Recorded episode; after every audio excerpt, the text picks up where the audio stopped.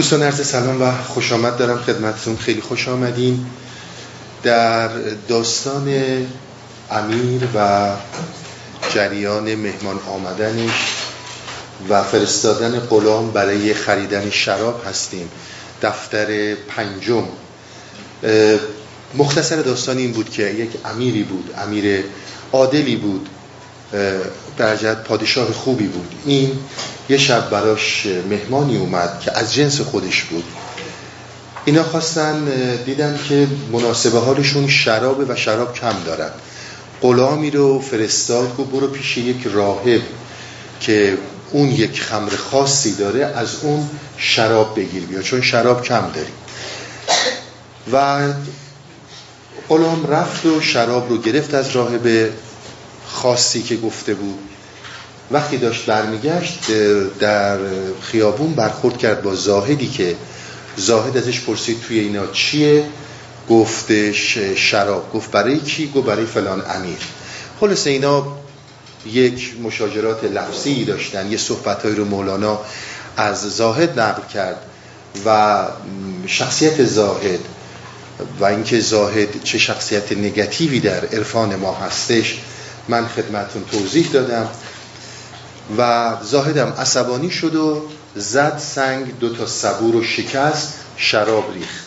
غلام هم رفت پیش امیر و اتفاقی رو که افتاده بود به امیر گفت. من فقط اگر دوستانی توجه داشته باشن به یه نکته چون جلسه قبل ما روی خیلی تکیه کردیم. زاهد و عابد با عارف کلا متفاوته. اصلا شخصیت اینها بینش اینها و هر چی که وجود داره کاملا جداست. متاسفانه در عرفان سنتی ما در ترشد تمام کتاب هایی که می‌خونیم حالا به هر دلیلی که بوده سعی کردن اینها رو مرحله بندی کنن. بگن عابد زاهد بعد عارف میشه. عارف نه به عابد کاری داره و نه به زاهد کاری داره. و مولانا خیلی سعی می‌کنه که در این داستان این موضوع رو باز کنه. و داستان رفت داره به پادشاه و کنیز. در دفتر پنجم اون در اولین داستان بود. و دیگه این که من جلسه قبلم از پیر حرات و حالا اگه در طی داستان در جلسات بعد شواهد زیادی رو خدمتون میدم که هیچ کدوم از اینها نگفتن عابد و زاهد یعنی عارف. اینها با هم خیلی فرق می‌کنن. خلاص بریم داستان رو ادامه بدیم. رفتن امیر خشمالود برای گوشمال زاهد. حالا شرابا رو صبور و شکونده زاهد غلامم به امیر گفته امیرم عصبانی شده می‌خواد بره زاهد رو گوشمال بده. امیر چون آتش شد و برجست راست گفت بن ما خانه زاهد کجاست؟ تا بدین گرز گران کوبم سرش. آن سر بیدانش مادر قرش. مادر قرش توهینه فوش مادر هستش. او چه داند امر معروف از سگی؟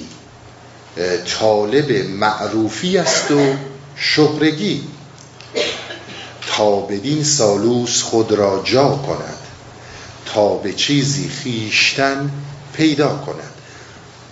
امیر گفتش که این چه می‌فهمه امر به معروف؟ این که انسان رو نصیحت کنه این که انسان رو به یه امر درستی بخونه این اصلا چه می‌فهمه اینا رو؟ خود این کلی احتیاج داره که هدایت بشه. قصد این این نیست که به ما هدایت کنه یا امر معروف کنه. این می‌خواد معروف بشه. این می‌خواد شهرت پیدا کنه. ببینید خودش زاهد درگیر کرده با پادشاه وقت. خب اتفاقی که میفته اسم کفته سر زبونا دیگه. میگن که فلان زاهد با شاه درگیر شد. این یکی از مهمترین مسائلیه که آدم ها انجام میدن. ببینید وقتی شما روی یک اصولی بخواید هر جایی حرکت بکنید مردم بهتون شاید زیاد نگاه نکنن. یه ذره که کج راه این همه چشم میفته بهتون. نیسه خیلی مشخصیه.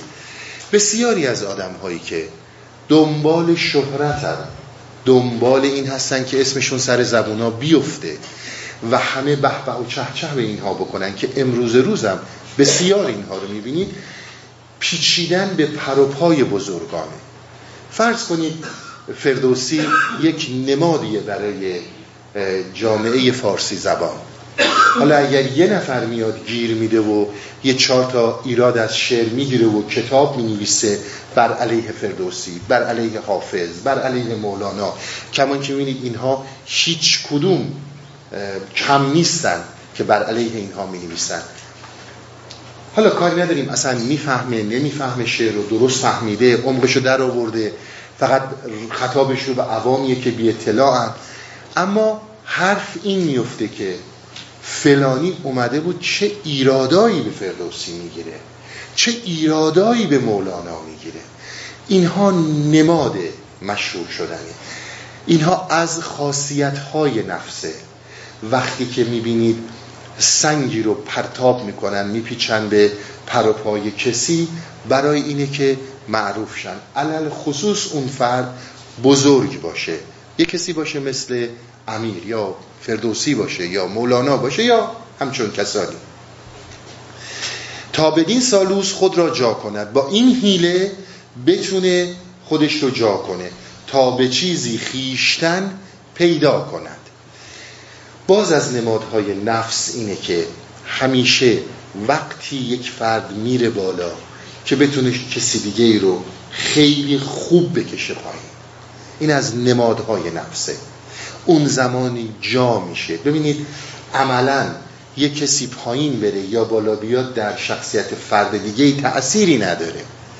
اما نفس این رو به این صورت جلوه میده که من با له کردن دیگری با پایین آوردن دیگری خودش رو بالا می‌بینه.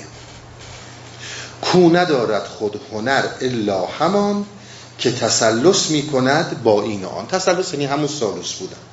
هیچ هنری نداره.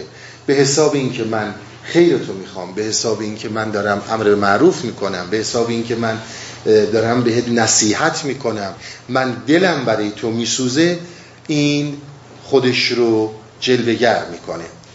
من یه دو بیتی رو میپرم بعد میر بلند شد رفت سمت خونه زاهد.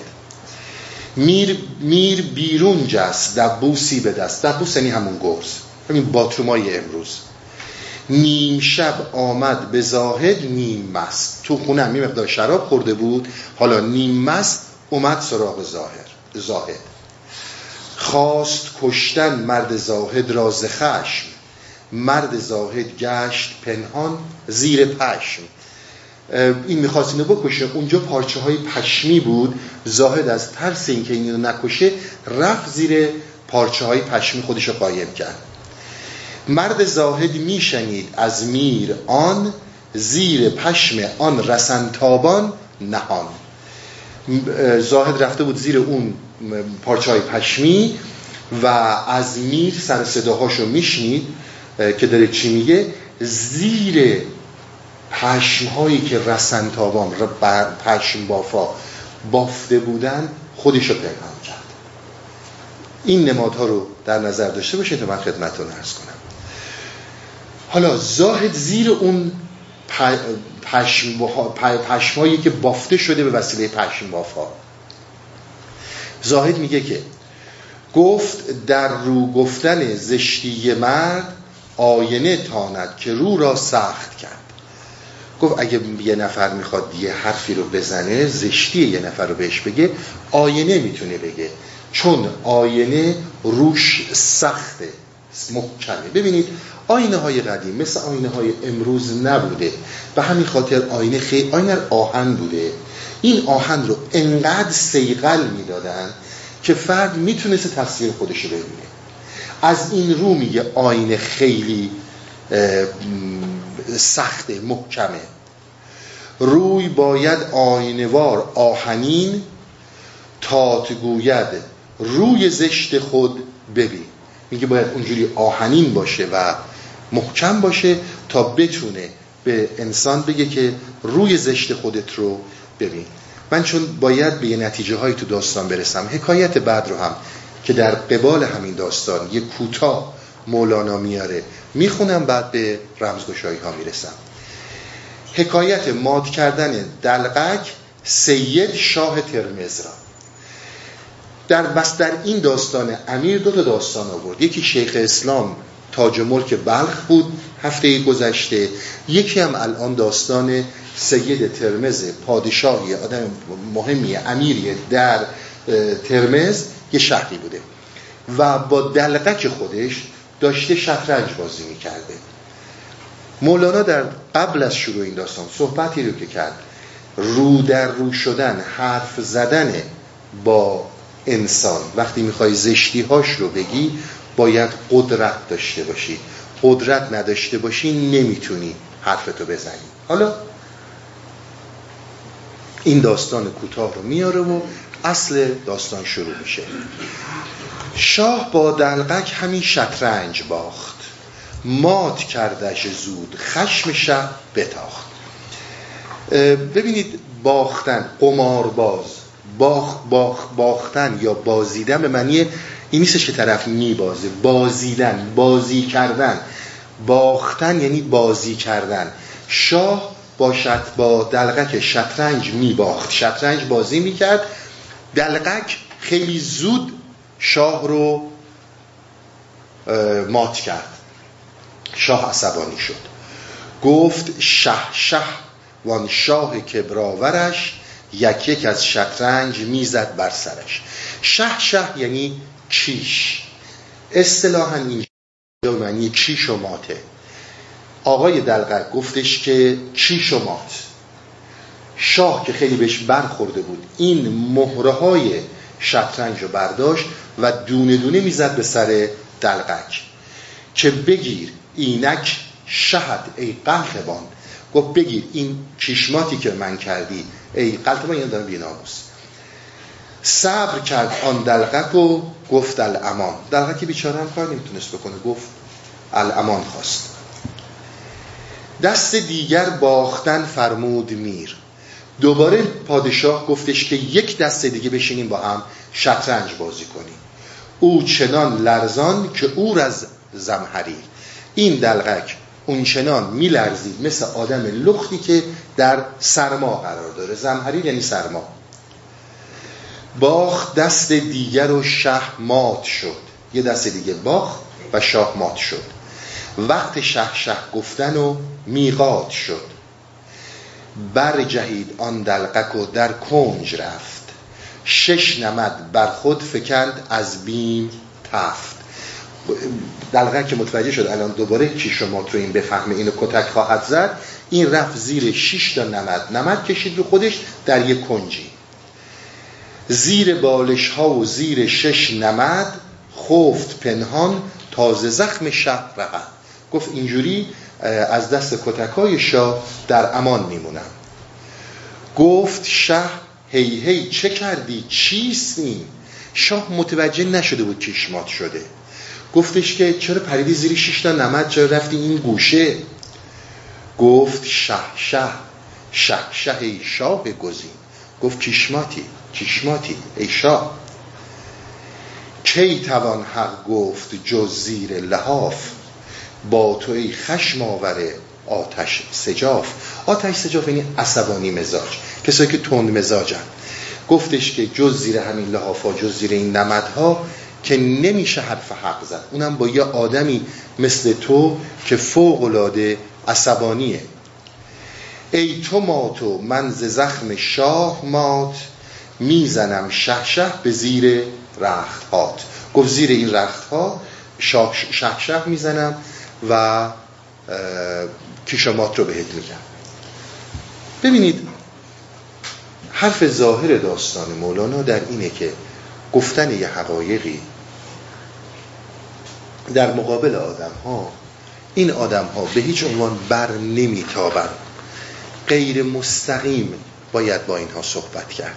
یه داستان هایی بگی که به اون بخوره و الا ناراحت میشه.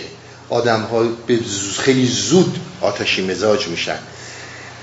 و واقعیت هم اینه که زندگی کردن با آدم های کمچین تند تمپرشون میره بالا کار ساده ای نیست.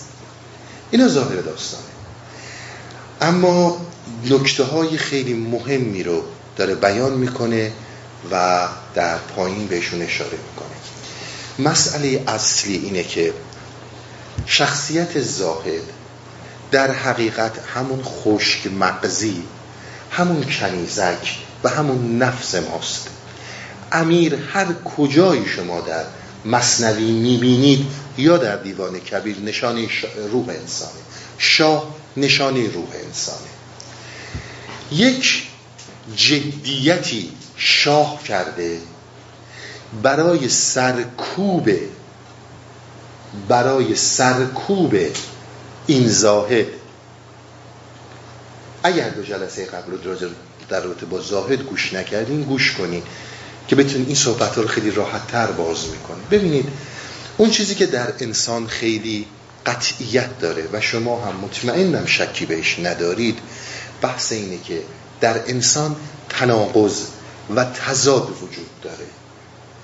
تضاد هم در نمادهای درونی ما وجود داره و هم در نمادهای بیرونی زندگی ما وجود داره. تناقض وجود داره. تناقضی که درونی هستش. تناقض در انکار و ادعا در مقابل هم نیستن. در انکار اون چیزی که هستیم و در ادعای اون چیزی که می‌خوایم باشیم. انکار اون چیزی که هستیم و ادعای اون چیزی که می‌خوایم باشیم. این تناقض به طور دائمی در درون ما در حرکته. فکر نمی کنم هیچ کس در این موضوع شکی داشته باشه. تناقض تعارض به همراه میاره. در تعارض بر اساس تعالیم مولانا و تمام عرفا بودا هم ببینید همینه. هر چی ببینید همینه. در تناقض تعارض به وجود میاد. در تعارض محال شما بتونید فردیت خودتون رو پیدا کنید. اصلا فردیت محو میشه دود میشه. تناقض یک مسئله غیر قابل انکار و یک حرکتیه که در درون انسان انسان رو فوقلاده اذیت می‌کنه. اصل مسئله در شدنه ما می‌خوایم بشیم. یعنی از وجودی که داریم ناراضی هستیم می‌خوایم تبدیل شیم به اون چیزی که فکر می‌کنیم در اون رضایت وجود داره.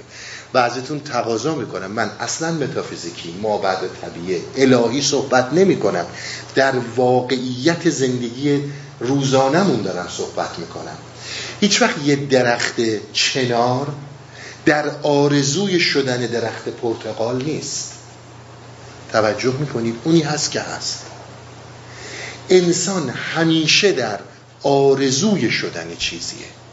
در مسیری حرکت می‌کنه که از وجود فعلی خودش فوقلاده ناراضی میشه و می‌خواد به چیزی تبدیل بشه که تصور می‌کنه در اون آرامش وجود داره. قطعا در حضور تناقض آرامش وجود نخواهد داشت. آرامش در حضور تناقض وجود نخواهد داشت. حالا ما می‌خوایم ببینیم یعنی مولانا می‌خواد اینو بررسی کنه که این تناقض از کجا داره به وجود میاد. این تناقض چی هست و این تناقض رو ما چطور باید باهاش رو در روشیم ببینید شکی نداریم در اینکه ما در اینکه می‌خوایم از چیزی به چیزی تبدیل بشیم. یعنی اون چیز یک موجود برتره. مثلا من امروز می‌خوام به فلان آدم تبدیل شم. فلان کار رو انجام بدم. یعنی اون یک چیز برتریه که من الان در اون نیستم. باید تلاش کنم به اون برسم. اون در مقابل این قرار می‌گیره. مولانا بیان می‌کنه که آیا این چیزی که تضاد رو به وجود میاره آرزوهای یه آرزوی ناپایداری نیست که یک آرزوی ناپایدار دیگه در مقابلش قد علم می‌کنه. و اینها مدام در حرکتن. من مثالی خدمتون می‌زنم. آرزویی در من بلند میشه که می‌خوام برم یه شغل پیدا کنم شغل داشته باشم. و خیال می‌کنم با داشتن این شغل به یک رضایت و آرامشی می‌رسم.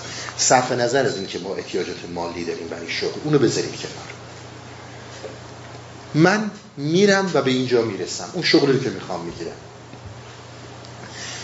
این آرزوی ناپایداری دیگه بلند شد. حالا می‌خوام مدیر بشم. این شغل دیگه اون رضایت رو برای من نداره. مدیر میشم آرزوی ناپایدار بعدی میاد بالا. مالک می‌خوام بشم. مالک میشم بعد می‌بینم که یه دونه کممه. مالک چند تا باید بشم؟ این آرزوهایی که در مقابل انسان دونه به دونه قد علم می‌کنن. در درون انسان وجود دارن. انسان رو به سمتی سوق میدن که تناقض با خودشه. و زمانی که به یک آرزویی می‌رسه می‌بینه که این آرزو اونی نبود که این تصور می‌کرد. همیشه می‌گفتن آواز دهل شنیدن از دور خوش است. این خیال می‌کرد اگر به این آرزو برسه تمام مشکلاتش دیگه حل میشه. حالا می‌رسه می‌بینه مشکلات دیگه ای به وجود میاد. آرزوهای دیگه ای قدلم می‌کنه. این نماد زاهده. و خیلی دقیق این رو گرفتن. چون زهاد اینطور هستن این نمادی رو که گرفتن. حالا صحبت اینه که این آرزوها این شدنها چیزی هست که به ما تراوت زندگی میده.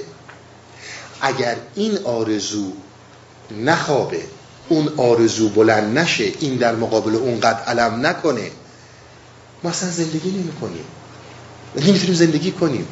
اگر شما نگاه کنید ما هممون عاشق مبارزه ایم ما هممون عاشق جنگیدن با ناکامی, ناکامی هامون هستیم. خب اگر اینها بلند نشه این مسیر زندگی به کجا می‌خواد بره؟ اصل حرف اینه که دقیقا فرق عارف هستش با زاهد. شما اگر این آرزوها رو بگیرن ازتون زندگی هر انسانی همینطوره. زندگی قدم بعدی نمی‌تونه داشته باشه. هیچ کس نمی‌تونه بدون آرزو بدون اینکه چیزی رو بخواد برای چی بجنگه برای چی مبارزه کنه. ببینید یه راهکار خیلی اساسی مولانا به ما میده. میگه آیا به جای اینکه ما بیایم و زندگی رو اصلا داستان متافیزیک نکنیم. به جای اینکه ما آرزوها رو اصل زندگی بگیریم و زندگی رو آرزو بدونیم به این آگاهی برسیم که تمام آرزوهای ما هر چی که آرزو داریم هر آرزویی که تو ذهن ما هست یک آرزوی ناپایداره. و در مقابل یه آرزوی ناپایدار دیگه فرو میریزه. و زندگی توی انسان خلاصه در این آرزوها نمیشه. و توی انسان نیا به یک جریان در حرکت به نام آرزوهای ناپایدار به یه آرزو بچسب و به این جاودانگی بده. و بگو اساس زندگی یعنی این آرزو. اگر من به این آرزو نرسیدم هیچی دیگه برام وجود نداره. اینا نشونه های خامیه اینا نشونه های زهده نشونه های خوشمغزیه. آرزوها میاد به یه سریش می‌رسی به یه سریش نمی‌رسی. یه سری از دستت میرن. یه سری وقتی بهشون می‌رسی خالی بودنشون رو می‌بینی. وقتی که به این آگاهی رسیدی این قدم اوله. پس اولین راهنمایی که مولانا می‌کنه آگاه شدن بر ناپایدار بودن این آرزوها. خطری که این آرزوها داره. ببینید ما منظورم عرفانه ما زاهد نیستیم آبده هم نیستیم. ما با هیچ چیزی نمی جنگیم ما فقط آگاهی رو می‌بینیم. اون چیزی که می‌تونه به انسان کمک کنه فقط آگاهیه.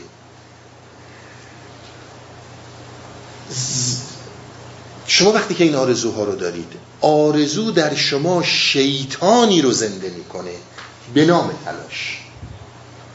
حالا این حرفای من یعنی چی؟ خب من می‌خوام یه مدیر بشم. یعنی چی؟ وقتی که اومدم اینجا این شغل گرفتم تلاش نکنم دوره مدیریت نبینم. نرم مثلا دورش رو تموم کنم سر موقع نرم سر کار سر موقع نیام خونه. مثلا به کارم اهمیت ندم. اضافه کار نکنم این تلاش رو نکنم. ما این حرف رو نمی‌زنیم. تلاشی رو که ما داریم ازش میگیم اون زمانیه که این مدیریت مدیریت فقط یک مثاله. فرزندتونم همینه همسرتونم همینه پول همه چیز همینه. زمانی که این مدیریت و رسیدن تو به این مدیریت جاودانگی توه. اون موقع سالوس بازی در میاد به قور مولانا تسلس میشه زیراب زدن میشه. خودت رو به هزار و یک لجن میکشونی که به اونجا برسی. این یعنی تلاش. وقتی که لیاقتش رو داری وقتی که شرایطش رو داری وقتی که همه چیزهایی رو که باید داشته باشی داری یا می‌رسی یا نمی‌رسی دیگه. چیز دیگه اتفاق نمیفته اما زمانی که اون تلاش در تو زنده میشه با دیدن و جاودانه کردن این آرزو اون وقت می‌بینی داری هر کاری می‌کنی. دیگه چیزی برات مهم نیست. ولی مولانا جلو جلو میگه بدون هیچ گونه دیده اصلا خدایی هست یا نه متافیزیکی هست یا نه تو وقتی که به این آرزو رسیدی می‌فهمی ارزش انقدر فروختن خودت رو نداشته. انقدر که خودت رو اینجور از دست دادی برای رسیدن به این موضوع. این یکی از واقعیت های مطلق زندگی که مولانا میگه. عنایت می‌کنی؟ میگه آقا اصلا به هر چی می‌خوای باور داشته باش. ولی زمانی که می‌رسی می‌بینی این اون ارزش رو برات نداره. مسئله دیگه ای که در قبال آرزو من باید خدمت شما عرض کنم. ببینید آرزوها همیشه در حرکتن. فقط شما باید این رو ببینید. چشمتون رو روی آرزو ندین که این باید باشه و این تنها چیزیه که من می‌خوام. امکان نداره همچون چیزی بشه. امکان نداره همچون اتفاقی بیفته. تا زمانی که تناقض در انسان وجود داره. تقاضا می‌کنم برزم عنایت کنید. تناقض در انسان وجودش الزامیه. چون حیات رو از حرکت میندازه. تضادها رو ببینید و خیلی بهش دقت کنید. تناقض در انسان الزامیه. یعنی اگر من این آرزو رو نداشته باشم که فرض کنید بشم مدیر کل فلان جا خب اصلا برایش برم دنبال درس خوندن برم دنبال کار کردن؟ باید همه رو ول کنم. این که نمیشه که. اون موقعش هم همینطور بوده دیگه. دنبال بیزینس کردن ریسک کردن. تناقض در انسان الزامیه. و تناقض آرامش رو از انسان می‌گیره. کسی که می‌خواد بدونه خیلی خوب. الان این تناقض در ما الزامیه باید باشه. آرامش ها این داره از ما می‌گیره و همش اینها در درون ما در جنگن. پس من الان باید چه بکنم؟ ما به عنوان رب من به عنوان هستی اوریان حالا نظر ما از مولوی است. باز هر کس خودش هر جور که خودش می‌دونه. هر چقدر بخوای برای این آرامش متخصص بشی و خبرگی پیدا کنی بدترت می‌کنه. این نظر مطلق این هاست. تو واقعیت تناقض رو داری می‌بینی.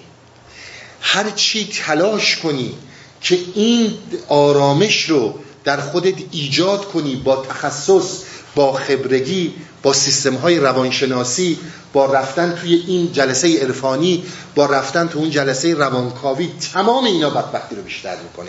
اینی که من خدمتون عرض می‌کنم هست یا نیست.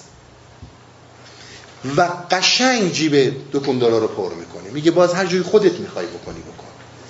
اما هیچ متخصصی نیست که بتونه کتاب زندگی تو رو بخونه. تو تنها کسی هستی که می‌تونی کتاب زندگی تو بخونی. و تو می‌تونی یه گفتارهایی داشته باشی گفتمانهایی داشته باشی با کسانی که میفهمنت با کسانی که با درونت آشنایی دارن.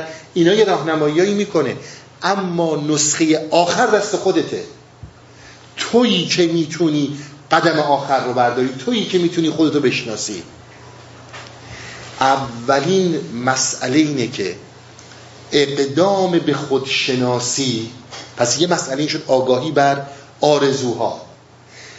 اقدام به خودشناسی تعدیل بزرگی می‌کنه در مسئله تناقض ها و به یک جاهایی میرسونده که من حالا همه رو خدمتون ارز خواهم کرد. منظور از جا که به مکانی می‌رسیم. ببینید. ما وقتی که به دنبال این آرزوها هستیم دنبال چیزی نیستیم جز رضایت خودمون جز خوشنودی خودمون. ببینید این حرف عرفانی این خیلی با مسائل دینی فرق می‌کنه. من هر کاری که می‌کنم می‌خوام به اون رضایت و خوشنودی برسم. حالا که نمی‌رسم تضاد به وجود میاد تناقض به وجود میاد. راه حل اون رسیدن به اون خوشبختی رسیدن به اون رضایت رفتن در سیستم های مختلف چه عرفانی چه فلسفی چه روانشناسی چه این بهت نظر بده چه اون اینا نیست. این اون صحبته. من دنبال این هستم که بیام و به خوشنودی برسم. برای تمام این آرزوها برای تمام این آرزوها من پندارهای خیلی متعالی خدای خیلی بزرگ جهان آفرین برای اینها اختراع می‌کنم. چون رضایت خودم رو به من گفته میشه. خوشنودی خود از بچگی اینا به ما القا میشه دیگه. خوشنودی خودم رو رضایت خودم رو در یک خدایی می‌دونم که خوشنودی مطلقه. و با چسبوندن خودم به این الگو می‌خوام به یک رضایت برسم. می‌بینی از تمام اینها بدتر میشه. یعنی هیچ کدوم از این سیستم هایی که امروز ادعا می‌کنن با عرفان جلو میرن. چه روانشناسی چه علمی چه غیر علمیش. اینها مورد تایید اینها نیست. فقط خودتی. خب من خودم باید چه بکنم؟ یک قدم داستان آگاهی بود که به این موضوع آگاه شد. قدم دوم داستان اینه که در خودشناسی قدم بردار. اینی که در خودشناسی قدم بردار این صحبت هایی که داره انجام میشه در مصنوی در این جلسات خودشناسی اینا یه قسمتی از اون داستانه. شما زمانی که وارد سمای مولوی هم میشید اونجا هم دارید خودتون رو می‌بینید. بعد زاهد رو نمی‌بینید. بعد امیر رو می‌بینید. تمام اینها مجموعه ای از خودشناسیه. حالا اون چیزی که ما در این مسیر باید بهش توجه کنیم. نباید نباید اجازه بدیم. تقاضا می‌کنم ارزم خیلی عنایت کنید. وقتی که عمل به پندار نزدیک میشه وقتی که عمل به پندارهای ما نزدیک میشه به خیال بافی نزدیک میشه اون زمان تناقض خیلی اوج می‌گیره. همین صحبت من باز کردن همین چند تا کلامه. ببینید زمانی که من در من اندیشه حاکمه در همه انسان ها اندیشه حاکمه. اندیشه ای که در انسان حاکمه در گذشته و آینده حرکت می‌کنه. اندیشه مال حالا نیست. اون چیزی که مال حالاست و مال آنه و مال آنیه که ما ازش صحبت می‌کنیم توجهه اندیشه یا به گذشته برمیگرده یا به آینده برمیگرده. برنامه ریزی هایی که می‌کنید خاطر هر چی رو که علمی که دارید دانشی رو که دارید این همه در گذشته است دیگه. در آن که اتفاق نمیفته ذهن انسان از درک حقیقت هستی چون در آن اتفاق میفته عاجز میشه. این با اندیشه حرکت می‌کنه نه با درک آن. اون چیزی که مولانا به ما میگه میگه در مسیر این خودشناسی دو تا پایه‌ای که من مولانا بلدم به تو میدم. یکیش همین مصنویه که داری می‌خونی که سماعه. من دیگه چیز دیگه بلد نیستم. بهتر دکتر بهتری داری برو سراغ اون در این دوتا خودشناسی به وجود میاد. وقتی خودشناسی به وجود اومد ذهن انسان قادر میشه چون فوقلاده مشکله. انسان ها نمی‌تونن با حقیقت رو در روشن چون اندیشه های اینها با گذشته و آینده است. در آن نیست. میگه من با این دوتا یواش یواش ذهن تو رو اونچنان آماده می‌کنم که تو بتونی حقیقت رو اون جوری که هست دریافت کنی. نه بری الگویی به عنوان خدا بسازی که ساخته و پرداخته این اندیش است. من با این دوتا ذهن تو رو آماده می‌کنم برای این داستان. و این طول می‌کشه تا ذهن تو یواش یواش آماده شه که بتونه حقیقت رو بفهمه. حقیقت چیزیه که در آن اتفاق میفته. وقتی که گذشت دیگه گذشته است. و ذهن انسان ها عموما این رو نمی‌تونه درک کنه. چون ذهن انسان در اسارت اندیشه است. اندیشه در گذشته و آینده عمل می‌کنه. میگه من این کارو می‌کنم. اما توی انسانی که در این مسیر داری حرکت می‌کنی توجه به این داشته باش. از این تضاد تناقض ها فرار نکن. این تناقض ها رو از بین نبر. و فکرم نکن این تناقض ها عامل بدبختی توه. نه. اینها به دلایلی باید اتفاق بیفته که زندگی عمومی تو رو داره جلو می‌بره. زندگی عمومی تو بر اساس این موضوعاته. می‌خوای فلان شغل رو داشته باشی. می‌خوای فلان همسر رو داشته باشی. می‌خوای فلان خونه رو داشته باشی. این باید بره جلو. ولی آگاه باش که هیچ آرزوی جاودانه نیست. آگاه باش هیچ آرزوی پایدار نیست. و آگاه باش هیچ آرزوی واقعیت نداره. ابدا اما کاری متافیزیک تا اینجایی داستان نداریم. اگر بر این آگاه بودی این آرامشت رو هی بدتر به هم نزدی که تو این سیستم روانی بری. از این جلسه عرفانی بری اون جلسه عرفانی. حالا این چی میگه. حالا بدم اونم اون چی میگه. از این یه چیزی بگیرم از اون یه چیزی یاد بگیرم. این تمام فعالیت های ذهنیه. میگه اگر این مسیر رو تونستی درک کنی و جلو بری من اون چیزی رو که می‌تونم به تو وعده بدم اتفاق خواهد افتاد درک واقعیت در آن ذهن تو اون قابلیت رو پیدا می‌کنه. ذهن تو اون قابلیت رو پیدا می‌کنه. و باز ذهن تو اون قابلیت رو پیدا می‌کنه که حقیقت رو در آن دریافت کنه. در این داستان ما نه خوردن و نخوردن می‌بینید نداریم. نه این کارو بکن اون کارو بکن نداریم. اون چیزی رو که داریم یک زنده شدن یک شکوفایی ذهن توانایی ذهنه که در مقابل حرکت گذشته و آینده به وجود میاد. این مورد رو در نظر داشته باشید. اما وجود تناقض ها وجود تناقض ها وقتی که عمل به پندار نزدیک میشه پندار تبدیل میشه به یک گوی بلورین خیال بافی آغاز میشه. این صحبتیه که باز در طی این داستان ها می‌خواد انجام بده. خیلی صحبت کردم. بریم بره کپی مدام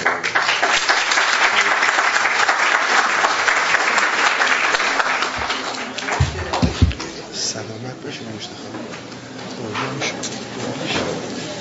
خب و ارز کنم که بقیه عرایزی که قبل از بریک موند بحث تضاد رو شما تناقض رو شما خیلی بهش عنایت کنید. در تناقض ها انسان در بستر این شدن ها چی به سرش نیومده؟ یعنی عدم رضایت از اون چی که هستی و همش در حرکت به اون سمتی که فکر می‌کنی خیال بافی می‌کنی که رضایت مطلق درش وجود داره. عمل زمانی که به پندار نزدیک میشه و پندار بلورین میشه این رو می‌خواستم خدمتتون عرض کنم. تناقض اوجی می‌گیره. ببینید من یه نکته رو راجع به خیال و خیال بافی خدمتتون عرض کنم. ما زمانی که با یک پدیده رو بر رو میشیم یه چیزی رو به ما میگن دیدیم ندیدیم به نام خدا. ما زمانی که با خدا مثلا می‌خوایم رو در روشیم وقتی که می‌خوایم از خدا یک تصویری داشته باشیم یه تصوری از خدا داشته باشیم. خب پایین ترین حد رو شما فرض کنید رزالت های انسانی می‌گیریم. میگیم که خب پایین ترین رزالت ها پایین ترین حد انسانی اینه. اعلا ترین اعلا هم خداست. خب حالا این خدا یک تصوری باید ازش داشت دیگه باید یه شکلی ازش تو ذهن ساخت. بعد می‌سازیم. مثل همون مورچه که خدا رو می‌خواست تصور کنه با دو تا شاخ تصورش می‌کرد. این پندار این خیال بافی که در بین این دو آرزوی ناپایدار به وجود میاد در اندیشه انسانی شروع می‌کنه به ساختن. خب حتما باید سنش خیلی بزرگ باشه باید پیر مرد باشه جوان نمی‌تونه باشه. حتما باید ریش بلندی داشته باشه. حتما این ریش باید سفید باشه. درسته؟ و هی این ساخته میشه هی ساخته میشه هی ساخته میشه. حالا دیدین دیگه بعضی وقتا هم جایگاهی داره رو تختی میشینه و خلاصه خیلی ها میان دستبوسشو یعنی دیگه میریم تو اون بالاترین سطحی که تصور ما می‌تونه تصور کنه. میریم در اون بالاترین تصور. این خیال ها شروع میشه به بافتن. خدا خیلی از این چیزهایی رو که به ما ما تصور می‌کنیم بدن پلیدی هن هرچی اون که نمی‌تونه بکنه. هر کاری اون می‌کنه خوبیه. هیچ وقت اون بدی انجام نمیده. چون که رضایت و آرامش نوع انسانی در ساختن یک همچون توهمیه. و این توهم خیلی کار کرده. اون شما باید هی خیال بافی کنید برای این. هی می بافین. هی می بافین. هزار جور شکل و قیافه بهش میدین روی این کرهات فضا توی فضا پرواز می‌کنه. میاد چشمش اینجوریه. قدش اینجوریه. و و و و و. تمام اینها میشه خیال بافی. حالا اگر نوع یک انسانی باشه که یک زمانی خیال خدا به سراغش اومده یک زمانی درکی از خدا در وجودش تلعلو پیدا کرده خیالی رو که این از اون خدا داره درکی رو که این از اون خدا پیدا می‌کنه با اون چیزی که ما میبافیم خیلی متفاوته. شاید خیلی روشنتر باشه که من اینطور عالم خیال رو با خیال بافی باز کنم. شاید خیلی ملموستر باشه. وقتی که ما میبافیم یعنی خیال بافیه.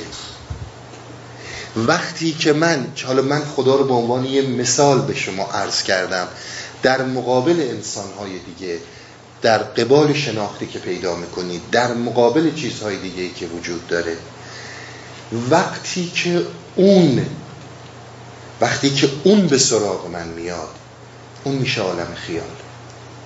یعنی در حقیقت چیزی که به ما بسیار کمک می‌کنه در مسیر درک این موضوع درک تضاده درک تناقضه. ما چقدر زحمت می‌کشیم که یک چیزهایی رو به خاطر بیاریم و به خاطر داشته باشیم و چقدر زحمت می‌کشیم یک چیزهایی که در خاطر ما هستند فراموششون کنیم. در این دوتا همینجور داریم حرکت می‌کنیم. خیلی زیبا در داستان بعدی مولانا در این داستان یه اشاره می‌کنه و داستانی از پیامبر اسلام میاره. که کاملا باز می‌کنه منظور من از خیال و عالم خیال و خیال بافی با اون چی که شما از خیال بافی می‌فهمین یعنی انسان می‌فهمه چی هست. در اینجا فقط اشارش به این نکته است که وقتی که سراغت میاد و از وهمت بالاتر میشه اون حکم خیال رو پیدا می‌کنه. اما تا زمانی که با یک موضوعی مثل خدا قرار می‌گیری پندارت بلورین میشه. شروع می‌کنی به ساختن. همینجور هی این تلعلوهای متفاوت ایجاد می‌کنه. در قبال انسان هم همینطوره در قبال خیلی مسائل طبیعی هم همینطوره. پس برای مسئله تناقض ما راهکاری نداریم بجز اینکه در تناقض. آگاه باشیم آرزوها همه ناپایداره. آرزویی که ارزش جاودانگی داشته باشه وجود نداره. در خودشناسی خودشناسی هم این مسائله و هم در مسائل سما و ذکر. اون تلعلوهایی که درت به وجود میاد اون حرکاتی که تو اصلا می‌بینی که یک آدم دیگه ای در در جریانه. این فقط خودشناسی این زوایای که بیان میشین اصلا یک جریان دیگه رو در خودت می‌بینی. اینها تو رو یواش یواش این دوتا بالیه که مولانا معرفی می‌کنه. چیز دیگه ای وجود این اینکه زمان. وقتی که به اون حدی می‌رسی که به اون جایی می‌رسی که واقعیت ها میره کنار. یعنی توهم ها میره کنار و واقعیت ها خودش رو نشان میده. تمام این آرزوها میخوابه. تو موجود دیگه ای میشی. خب حالا یه مقدار بریم جلو ببینیم که خود مولانا چی میگه. چون این بحثا همینجور ادامه پیدا می‌کنه تا پایان داستان. داستان در و پادشاه تموم شد. گفت آقا به آدمی میشه گفت که به اصطلاح آدمی که خشنه و اینجور خشمالوده من چیزی نمی‌تونم بگم. بلا فاصله بر میگرده بقیه داستان ادامه داستان. امیر رفت برای سرکوب زاهد. چون محله پر شد از هیهای میر و از لگت بردر زدن و از داروگیر محله پر از سر صدای امیر شد که با لگت میکوبید به در و به صدر رو می‌خواست بشکنه و زاهد رو صدا می‌کرد. خلق بیرون جست زود از چپ و راست که مقدم وقت افست و رزاست مردم ریختن توی محله مردم ریختن تو خیابون گفتن آقا ای مقدمه بر بار به صلاح بزرگ وقتیه که ببخشی عفو کنی. مغز او خشک است و عقلش این زمان کمتر است از عقل و فهم کودکان. گفتن این خشک عقل خشک مغزه عقلش از کودکان هم کمتره.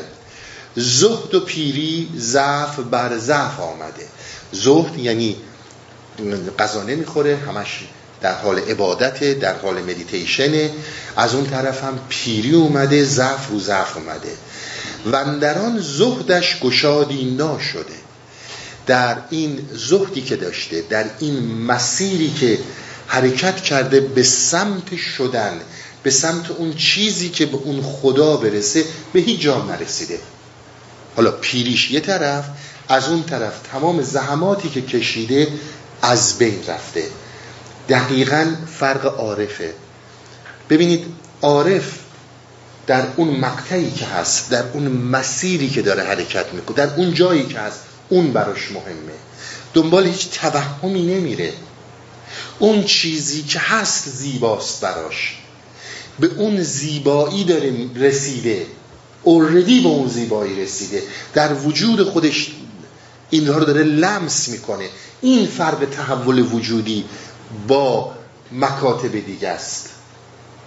یعنی در تمام شریان ها این در حرکت به دنبال این نیستش که حالا چون نون نمی‌خورم و مدیتیشن می‌کنم و این همه نمی‌دونم جاهای مختلف رفتم و چی و چی و چی مسلما من یه جاهایی خواهم رسید. ببینید چقدر زیبا میگه. رنج دیده گنج نادیده زیار. کارها کرده ندیده مزدکار یا نبود آن کار او را خود گوهر یا نیامد وقت پاداش از قدر. یا که بود آن سعی چون سعی جهود جهود این کافر. یا جزا وابسته میقات بود. میگه که کاری که کرده کار بی ارزشی بوده یعنی دنبال این مسیرها رفتن یعنی اینی که حرکت کرده در این که من امروز یک رفتارهایی که به هم گفته میشه انجام میدم. چیزایی که در تمام مکاتب عرفانی که زهده ولی اسم عرفان روش می‌ذارن انجام میده و به هیچ جایی نرسیده. یا اینکه سعی اون سعی جهود بود. من جهود یعنی کافر. نه به معنی جهود یعنی یهودی ها ببینید شما بسیاری از این جاهای مختلف میرید. بسیار میشنوید که میگن آقا مثلا میگم این نیرو یه نیروی شیطانیه این نیروی یه نیروی رحمانیه. من حالا می‌تونم به تو نیروی رحمانی بفروشم. تو می‌تونی بر نیروی شیطانی مسلط شی. حالا بر نیروی شیطانی مسلط شی رضایتت بیشتر فراهم میشه. این حرفا هست دیگه. با درسته ما در اینجا هیچ وقت نداشتیم ولی در جاهای دیگه شما این حرفا رو خیلی زیاد میشنوید. من یه داستان داستان خوشمزه میگن یه زمانی یه نفر شیطان رو دید. و دید که شیطان یه مقدار خیلی زیادی نخ دستشه. نگاه کرد دید این نخها به آدم ها بنده. گفت چیکار می‌کنی؟ گفت هر آدمی رو هر جوری که دلم بخواد با این نخ بالا پایین می‌کنم کاری که می‌خوام می‌کنم. این به آدم ها نگاه کرد دید خودش اون تو نیست نخی بهش وصل نیست. گفت خب خدا رو شکر من جزو به اصطلاح سپاه تو نیستم. چرا به من نخ بند نکردی پس؟ گفت جون تو اصلا نخ نمی‌خوای. تو بدون نخ خودت شیطانی لازم نیست. من برقصونمه خودت داری بالا پایین میشی. این مسائل رو در نظر داشته باشید. ببینید صرف نظر از اینکه ما به شیطان قائل باشیم یا نباشیم نیروهای شیطانی نیروهای رحمانی.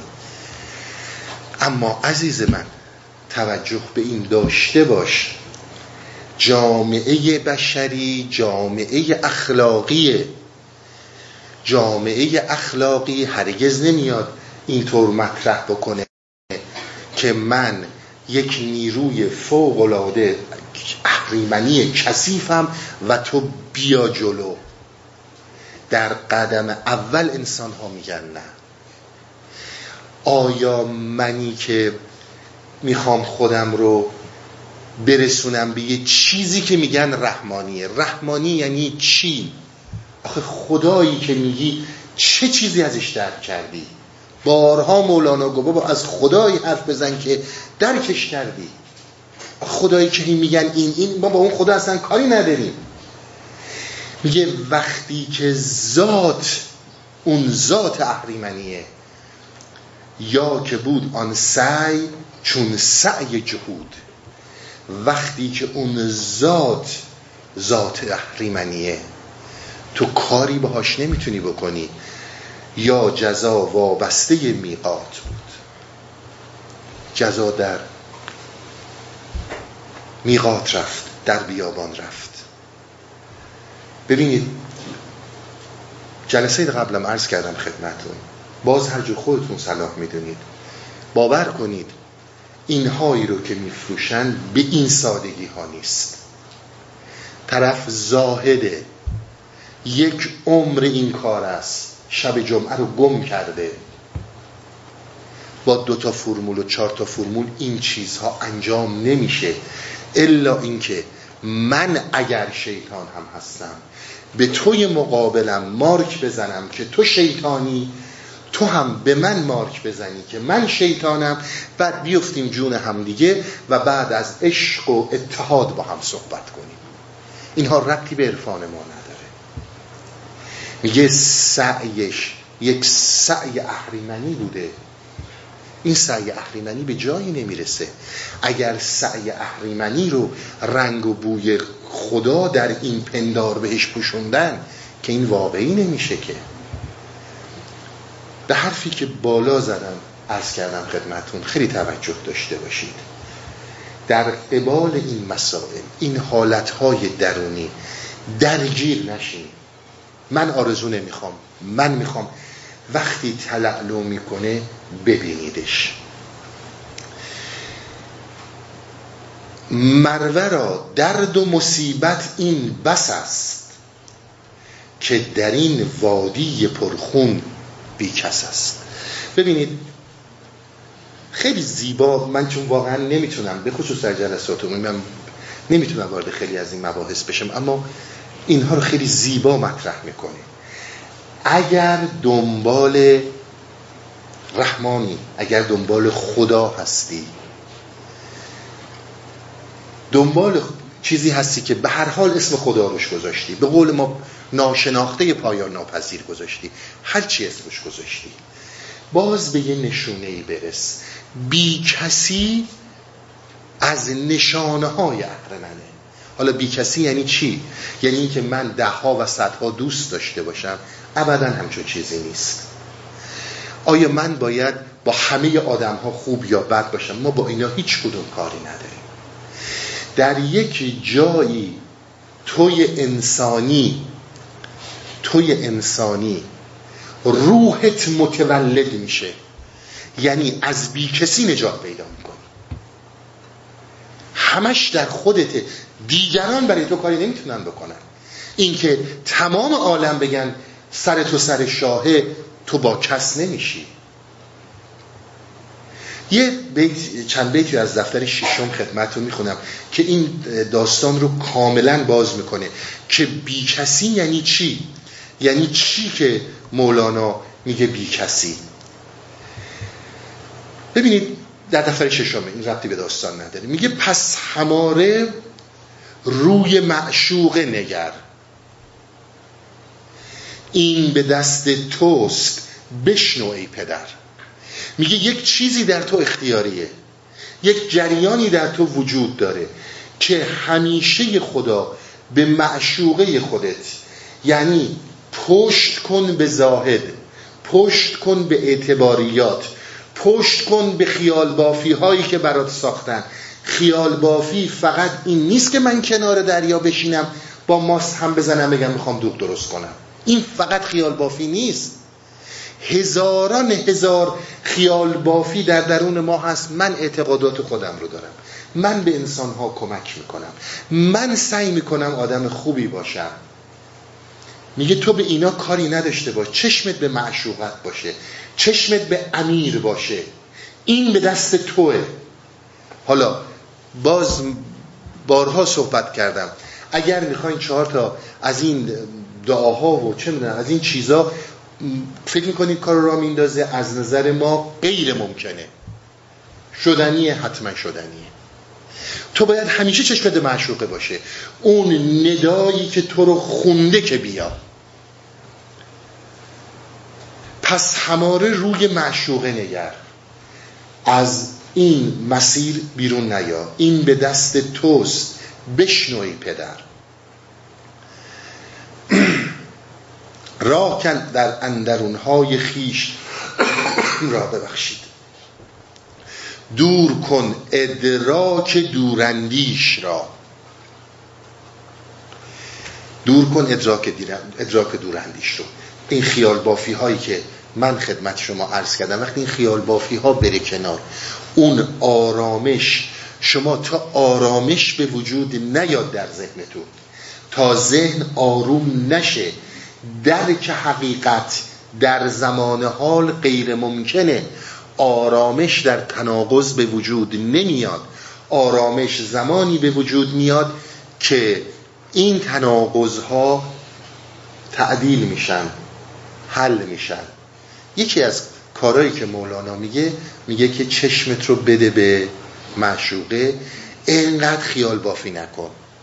من میشم خدا میشم نور تو این صورتم داره میاد به هر کی نگاه می‌کنم میفته پامو ماچ می‌کنه. اینا دوراندیش اینا واقعا ادراکای دوراندیشه اینها رو بریز دور. بعد میگه چون شدی زیبا بدان زیبا رسی. آخه همین شیطانی که از این صحبت میاد وقتی طرف خودش شیطانه چی دنبال رحمان داره میگرده؟ چون شدی زیبا بدان زیبا رسی که رهاند روح را از بی کسی. پس اون زمانی که ما از رحمان صحبت می‌کنیم. از نشانه های انسان هایی که در این مسیرها زحمت هایی کشیدن. عزیز من مهمترین نشانه ای که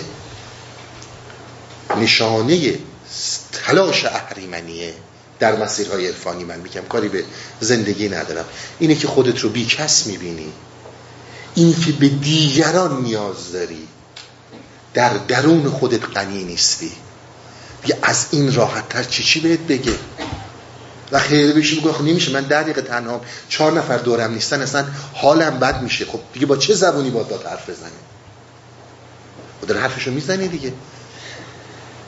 یه مقدارم باید تلاش کرد درک کردی صحبت ها رو. چشم پر درد و نشسته او به کنج رو ترش کرده فرو افکنده لنج. لنج یعنی لب. میگه که به اصطلاح چشمش پر درده یه گوشه نشسته کز کرده و لب لباشم آویزونه روشم ترشه این آقای زاهد. نه یکی که حال کورا غم خورد. که حال یعنی کسی که دکتر چشمه به اصطلاح چشم پزشکه. نیش عقلی که به کهلی پی برد. ببینید این نیش معنی نیش زنبور نیست. نیش یعنی نیش یعنی نداره. عقلی که بتونه این موضوع رو در رابطه با مسئله درد چشمش و کهل متوجه بشه. اجتهادی می کند با حضر و زن کار در بوک است تا نیکو شدن. بوک است یعنی در مثلا شاید اگر. ببینیم چی میشه. اجتهاد می‌کنه یعنی خودش نتیجه گیری می‌کنه خودش میگه خودش میبافه خودش انسانها رو بالا پایین می‌کنه هر جوری که بگی انجام میده نظراتش رو میده فتفه ها رو صادر می‌کنه. حالا اینا درسته غلطه. باز از نشانه های ببینید با به قول مولانا یه حرفی رو می‌زنه میگه اگر اهرمنی وجود داره اهرمن با چهار تا شاخ و شش تا دندون و یه زبون اینقدر نمیاد بیرون. آتیش هم نمی‌زنه. تمام این نشانه هایی که نشانه های اهرمنی به اسم زاهد داره میگه میگه. بی کسی. همینجور اشتهاد می‌کنی فتوا میدی دیگه.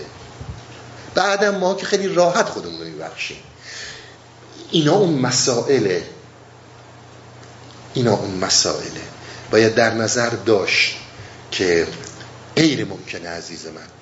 از این فتفاها بدی دهن رو باز کنی و بعد بگی من من نیستم. بارها من اینجا عرض کردم. میگن از پیامبر اسلام نقل می‌کنن. میگن جهنم هفت در داره. میگه در اصلی که مردم توش وارد میشن دهن. اجتهادی می‌کند با جزر و زن. کاری که ما می‌کنیم. من نمی‌دونم. فکر می‌کنم که تا اونجایی که تونستم باز کردم باز کردم مسائل رو. زان رهش دور است تا دیدار دوست. کو, کو نجوید سر رئیسیش آرزوست. همه این صحبت های من ببینید شعرهایی که داره میگه. آقا جان آرزوت اینه که مدیر بشی دیگه رئیس بشی. ولی حالا مدیریت نخوندی مدیریت نداری بچه پارتی که داری حالا اون مهمه. سر رو نداری. یعنی نداشتن اون درایت ولی آرزوی تو رسیدن به تمام این عرایزی رو که من خدمتون ارز کردم. ساعتی او با خدا اندر اتاب. که نصیبم رنج آمد زین حساب. تمام این نشانه های زاهد داره. هستیم دیگه یه ساعت یقه خدا رو می‌گیریم که آخه این چه بدبختی بوده سر من آوردی. نصیب من جز رنج از این زندگی هیچی نبود. زور دیگه به هیچ کدوم از بنده هات نرسید یقه منو چسبیدی؟ ساعتی با بخت خود اندر جدال که همه پران ما ببریده بال. به خدا یه وقتایی آدم حساب می‌کنه زشته. مثلا خیال می‌کنن بعضیا که مثلا کسانی که امروز حرف می‌زنن مال امروز مولانا مال هزار سال پیش بوده. این حرف الان هست یا نه؟ همه خوشبخت فقط من یکی بدبخت. در کدوم یکی از ما این نیست؟ ببینید نشانه های هویت فکری یه تابلو من جلوی خودم می‌گیرم. اینجا نوشته من خوشبختم. اینو می‌کنم رو برو شما. یه تابلو هم شما جلو خودتون می‌گیرید. من خوشبختم اونم می‌کنید رو برو من برای جنگ. پشت تابلو که رو به خوده من بدبختم. فقط این خوشبختی ها رو داریم به هم نشون میدیم. ولی وقتی که می‌رسیم در جدال که آخه این چه بخت و اقبالی بود چرا این بلا رو سر من آوردی؟ هر که محبوس است اندر بو و رنگ گرچه در زهد است باشد خوشتنگ کسی که این آرزوها رو پایدار می‌بینه و جاودانه می‌بینه برو تا دلت می‌خواد مدیتیشن کن برو تا دلت می‌خواد نمی‌دونم هر چی که میگن بکن. تو زهد باش. ولی مطمئن بدون اخلاقت اخلاق اهریمنیه هر که محبوب است اندر بو و رنگ.